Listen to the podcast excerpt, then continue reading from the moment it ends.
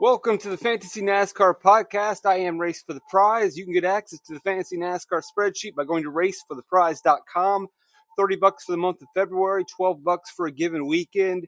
Send me an email if you want to try to work out a deal since we are halfway through the month. Today we are going to talk about whether Atlanta is a super speedway. Short and sweet. If you don't have much time, yes, it is.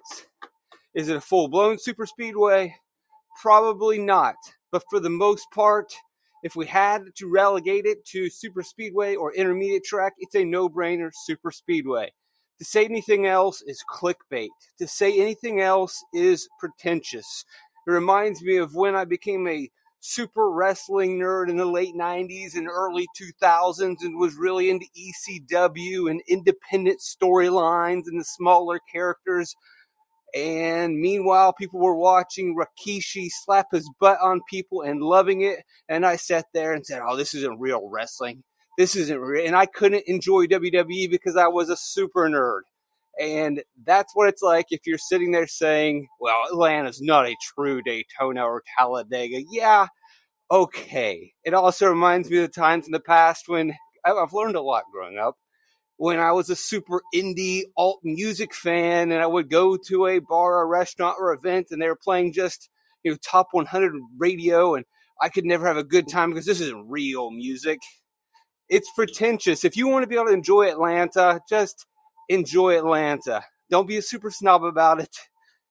It's a super speedway. Is it pure Daytona? No. Is it pure Talladega? No. We'll go through the data and look at what it is. And it kind of varies in series truck series, Xfinity series, Cup series, because the packages are different. Then it changes the way that Atlanta races. We do need to be careful with that. But for all intents and purposes, it's a super speedway.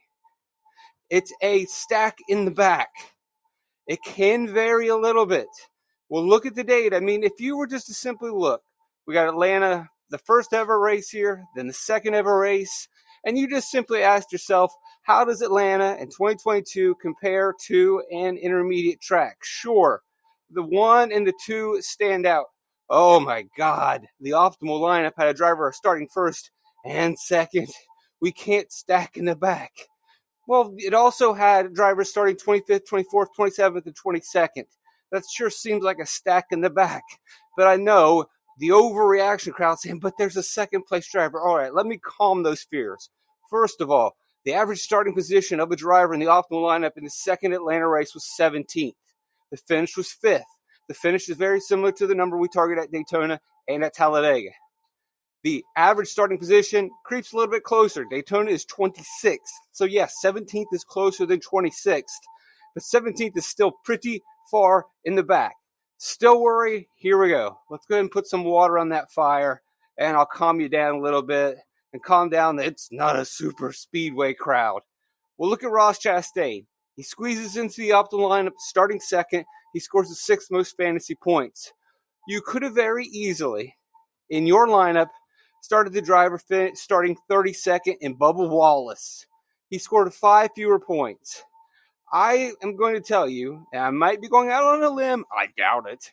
If you played Chase Elliott and then stack these four and then another five, so a five and one build, which we have seen be successful at Daytona, which we have seen be successful at Talladega, five in the back, one towards the front.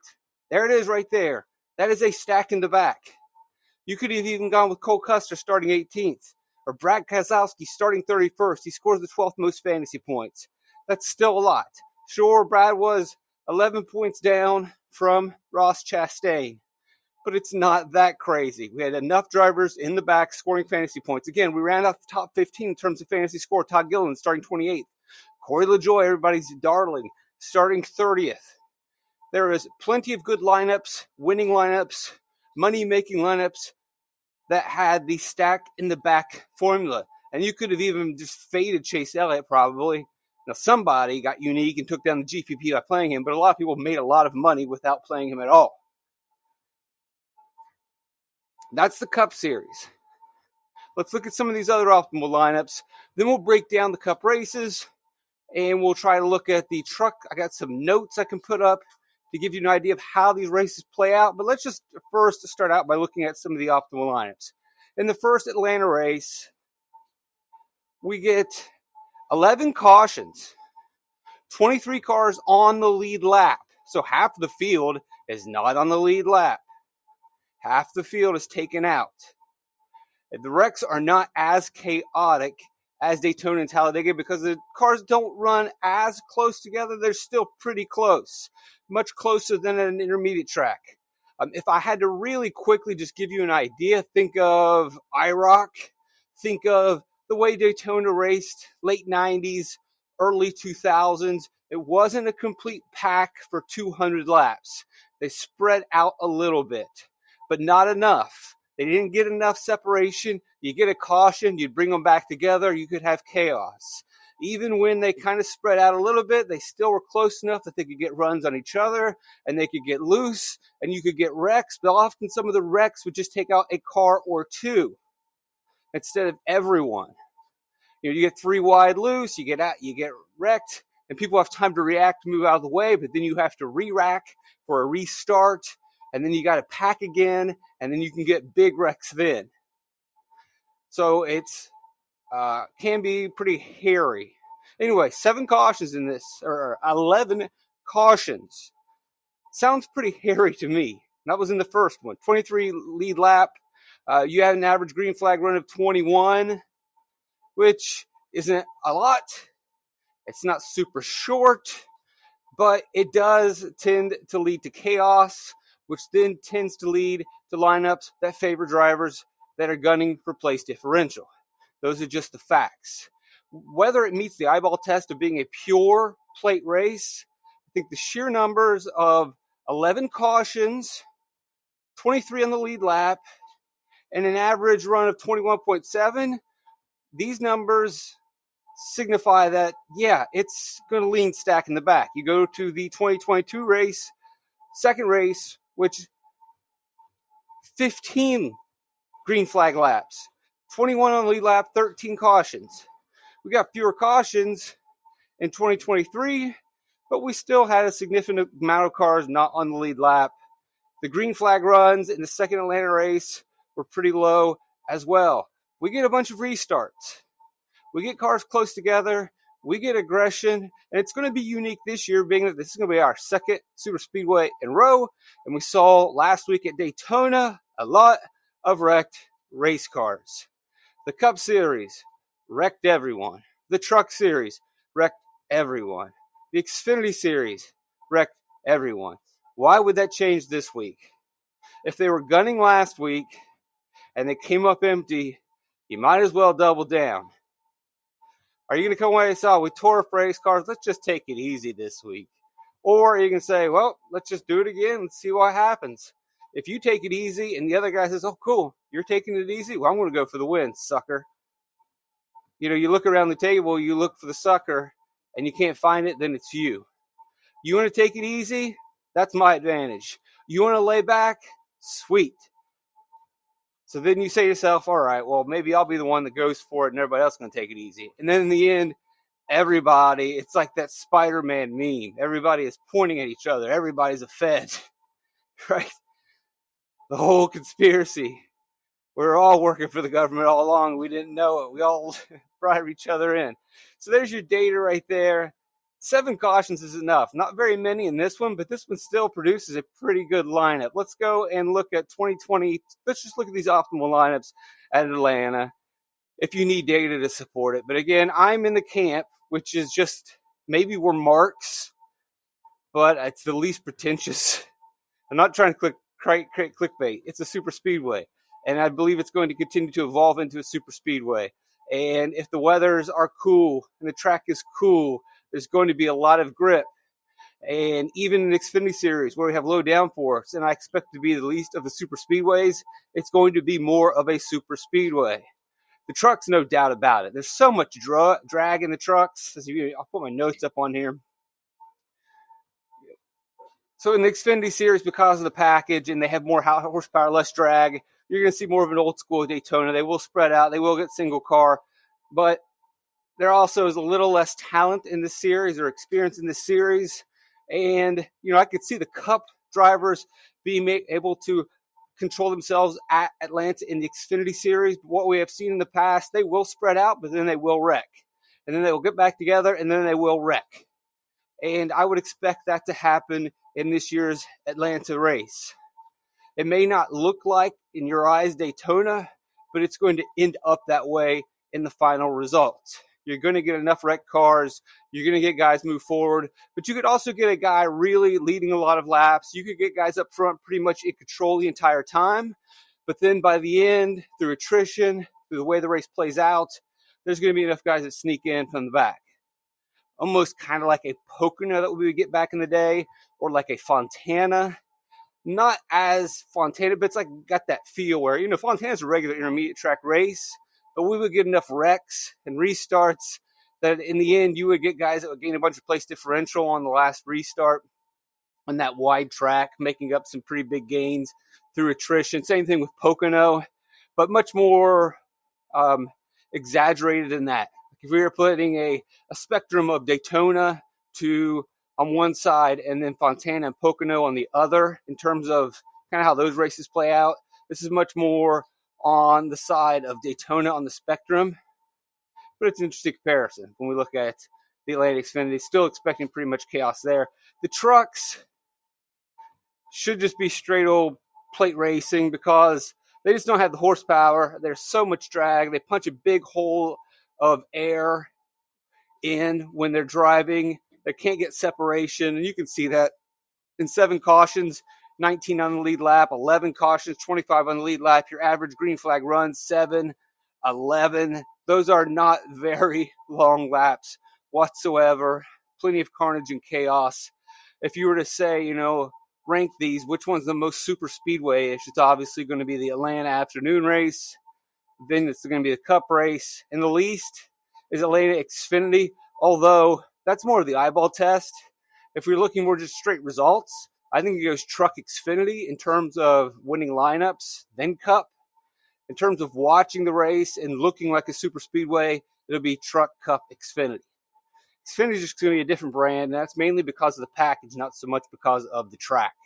Less drag, more horsepower, more separation, but still you're going full throttle high speeds, which means it gets pretty dangerous and hairy, and you're going to get wrecks just running that style of race. All right, let's look at some Cup optimals and just see where we stand in terms of building. So if we look at the very first Atlanta race, we do have guys starting closer to the front.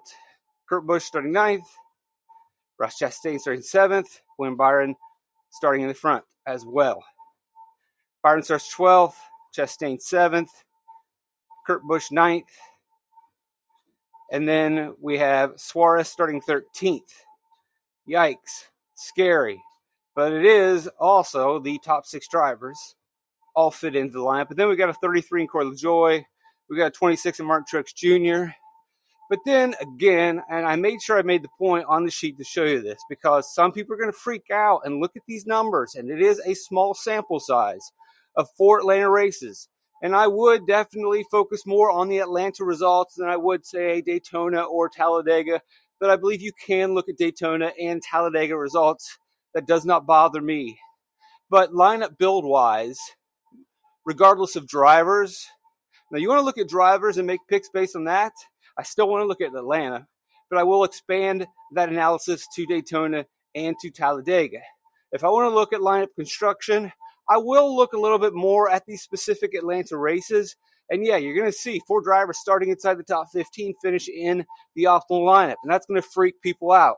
But again, if we expand our view of this race and don't just get hyper focused and hyper focused on the optimal lineup, we're looking through the microscope too much and we're staring at the problem too much, sometimes we need to step back and stand away and see the big picture, and it's going to kind of change our view.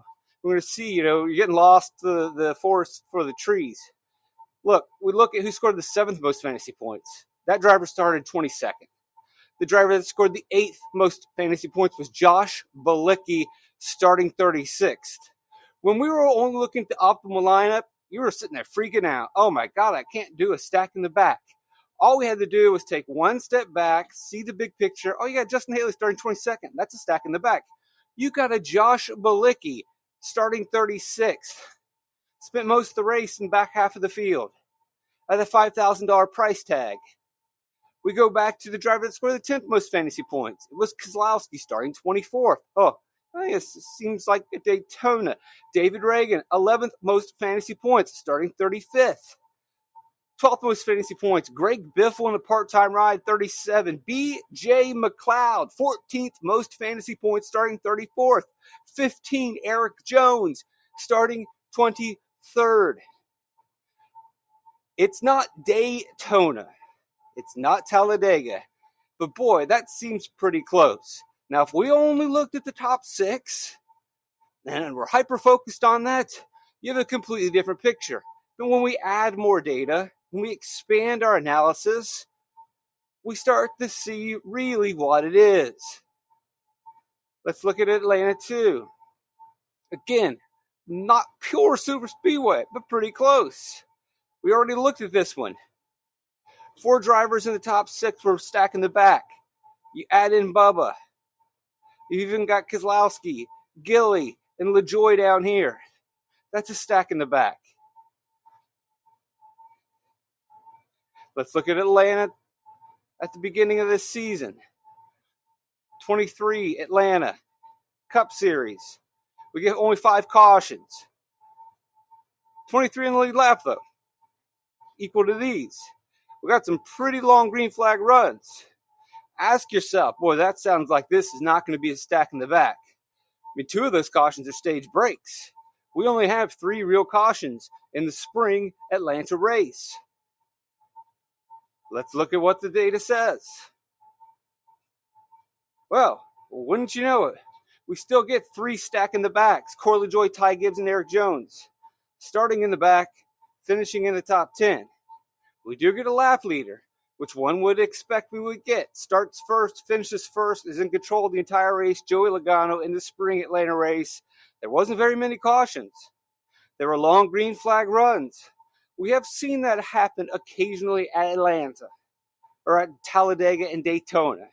Not very often, but it can happen. It did happen at Atlanta. It could happen more often at Atlanta than other racetracks. We don't have a large data set yet to conclude that that's always going to be the case. You can lean in that direction. I have no problem leaning in that direction. But if we think that the track's going to have more grip and allow for more side by side racing, then we could have a different story, especially as the drivers become more familiar and as the drivers are now running a back to back super speedway race. Brad Keselowski starting up front, Tyler Reddick starting up front. So we have this next section from drivers scoring from fifth to ninth, all starting in the teens. Yeah, that scares you a little bit.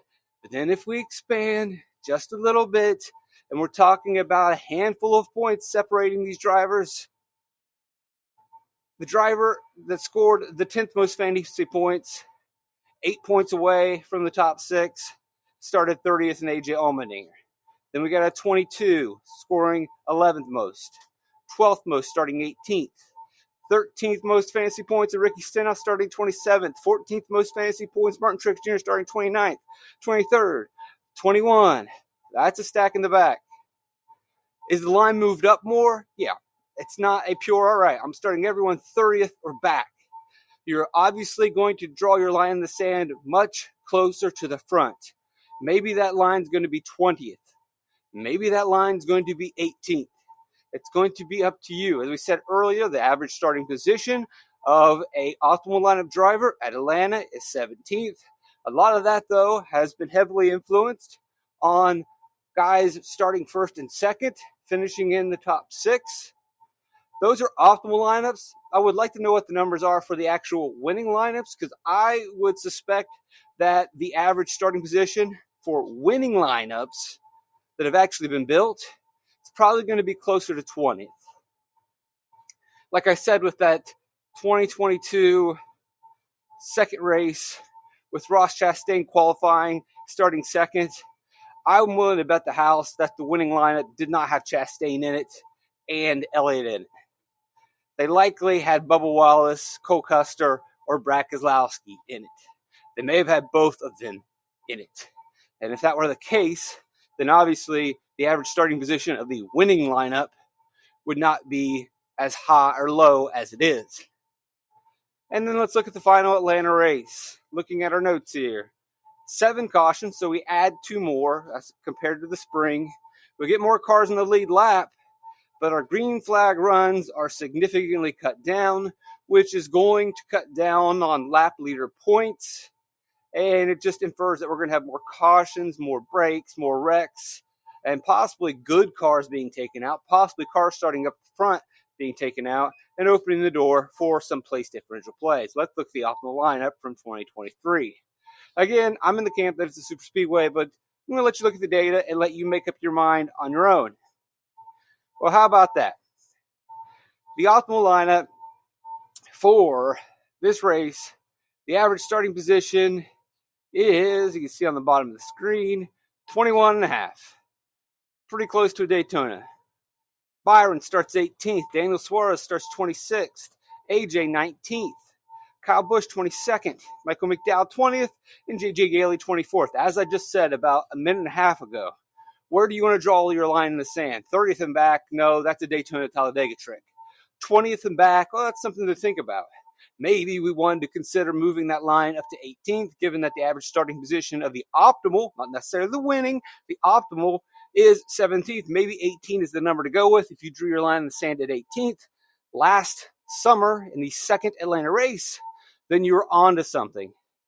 And you look at all these drivers in the top whatever, and this is the most current Atlanta race, and this is part of the evolution of the racetrack. As the drivers become more familiar with this racetrack, more familiar with the setup and the racing, it's going to slowly evolve into a Daytona and Talladega on the spectrum between super speedway and like a Pocono slash Fontana and then overway on the far right, just got regular intermediates. It's going to slowly creep year after year closer and closer to Daytona Talladega, and we are seeing that creep.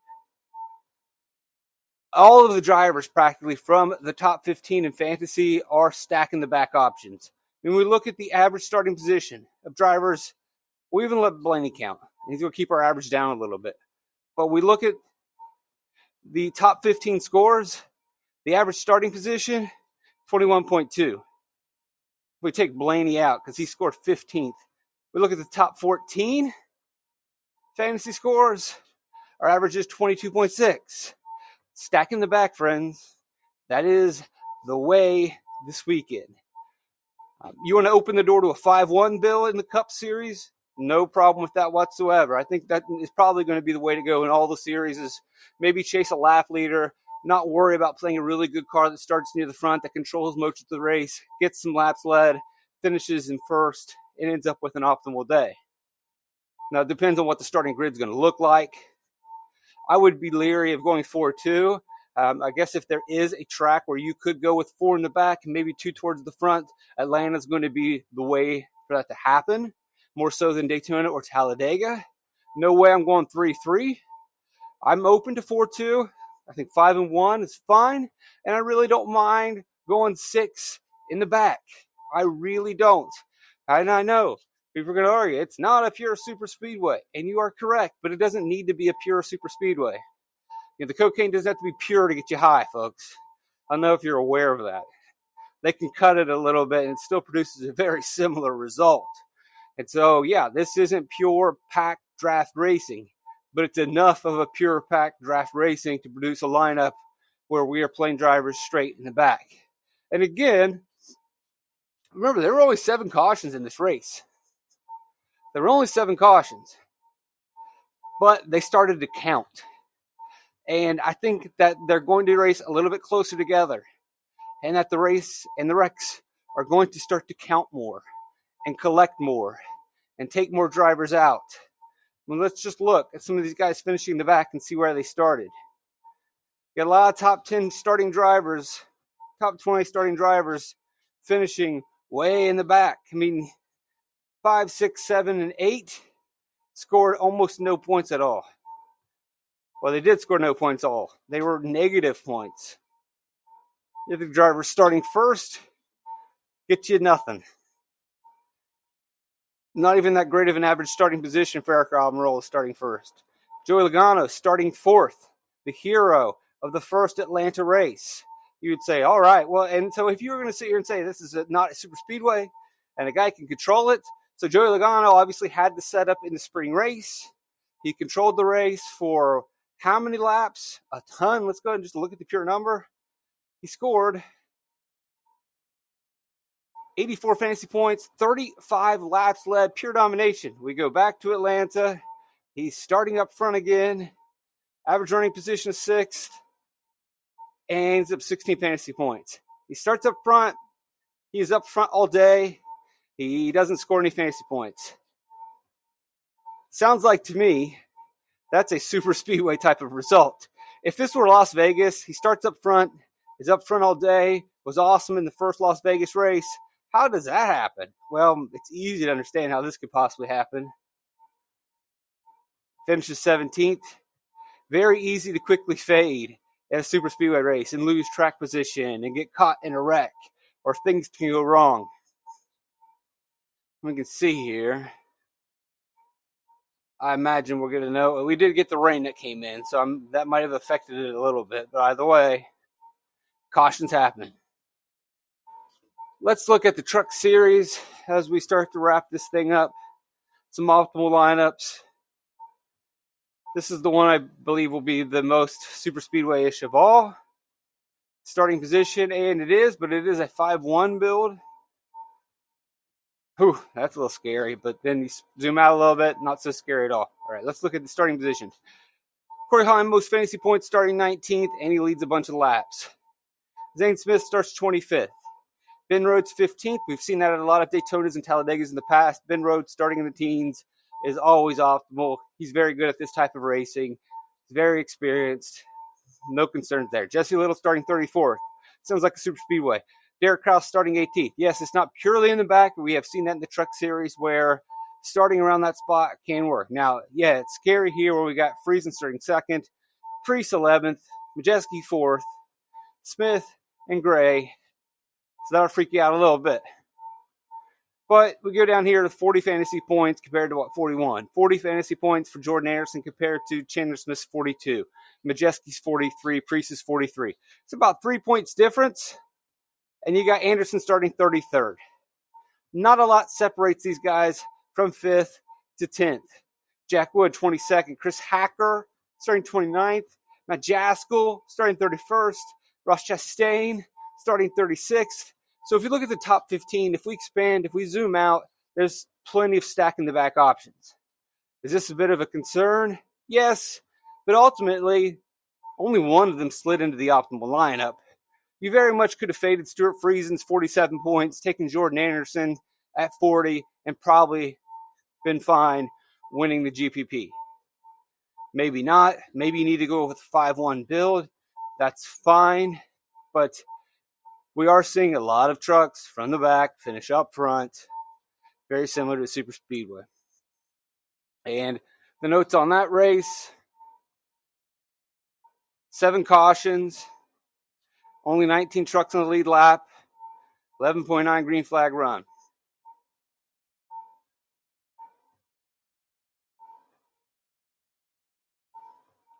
Actually, sorry, that was. Uh,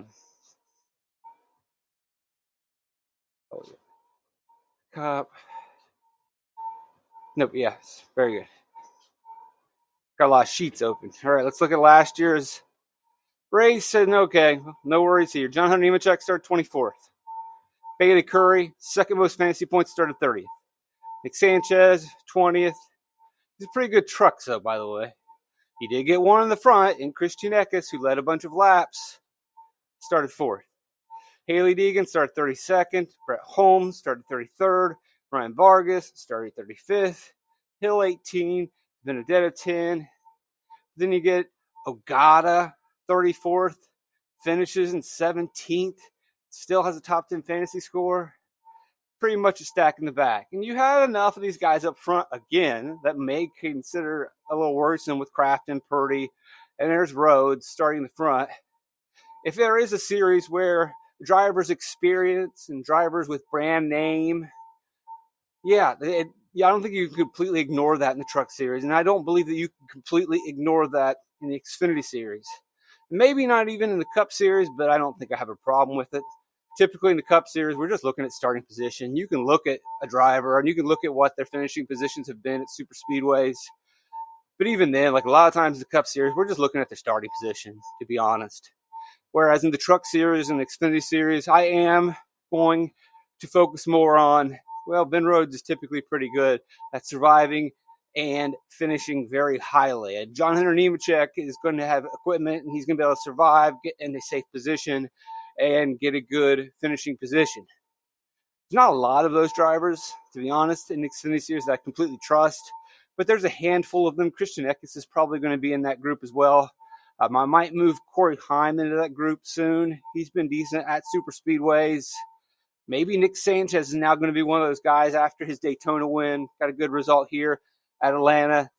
We'll have to think about that moving forward and explore the data. But in the truck series, yeah, I am leaning heavily on stack in the back. But if I can definitely get a brand that I like, I mean, when I say brand, a driver, then I will definitely lean in that direction. I will also expand my selection pool to include a Rhodes if he's not necessarily in the back, or you know, possibly a Sanchez, or a Christian Eckes or maybe even a Bayley Currey this year who could be in some solid racing equipment. Let's look at the Xfinity Series optimals as we wrap. Actually, we will save that for another podcast. This one's long enough. No one stays around for the entire thing. RaceForThePrize.com is where you can go to get access to the fantasy NASCAR spreadsheet. 30 bucks for the month of February, 12 bucks for a given weekend. If those numbers are too high, you can send me some emails and we can get into negotiations and we can try to work something out. Maybe we can't work anything out, and then you just got to wait until March and see what the package looks like. But worth a try. You never know. RaceForThePrize.com. Thank you for all the likes. I know I shouldn't overreact to getting dislikes, but I do. Sorry, I'm pretty thick-skinned in my life. You know, I English teacher. I'm used to people not being happy We've got to read. Yep, that's kind of what we do in here is read. When do we not read? When we write. We've got to write. Yep, that's kind of what we do in here. So I'm used to complaints and gripes, but for some reason the dislikes never necessary. I just never quite get used to them. But the good news is those are starting to disappear. The likes are flying through the roof, and I really appreciate you guys doing that. I really appreciate the subscriptions the sharing, the comments on the YouTube pages. The numbers are going up and up and up. I wasn't sure that I could compete against some of these bigger websites. I wasn't sure that I could compete with these well funded websites that have tons of just money with rich people running things into that and nothing against rich people. More power to them. I don't resent them. It's just it's hard to compete against people who have wads of cash and can spend, spend, spend. The only thing I can spend is time the only thing I can spend is my resources and try to just outwork them. Can't outspend them, but I can outwork them, and I'm trying to do my best to do that to produce solid content. And it seems like things are growing around here. Things are going positive. I wasn't sure that I could do it, and we are making gains. And I think we're starting to be noticed by not just those websites, but by people around seeing like, wow, this is some pretty useful content. This is going to help out. And you guys are responding in kind with the likes and the subscribes and the shares and the views. And I can see the view times are increasing, which is awesome as well. So let's keep it up. Let's keep at it. Uh, I am blessed to have you guys around. I love you guys. Trip to Light's fantastic.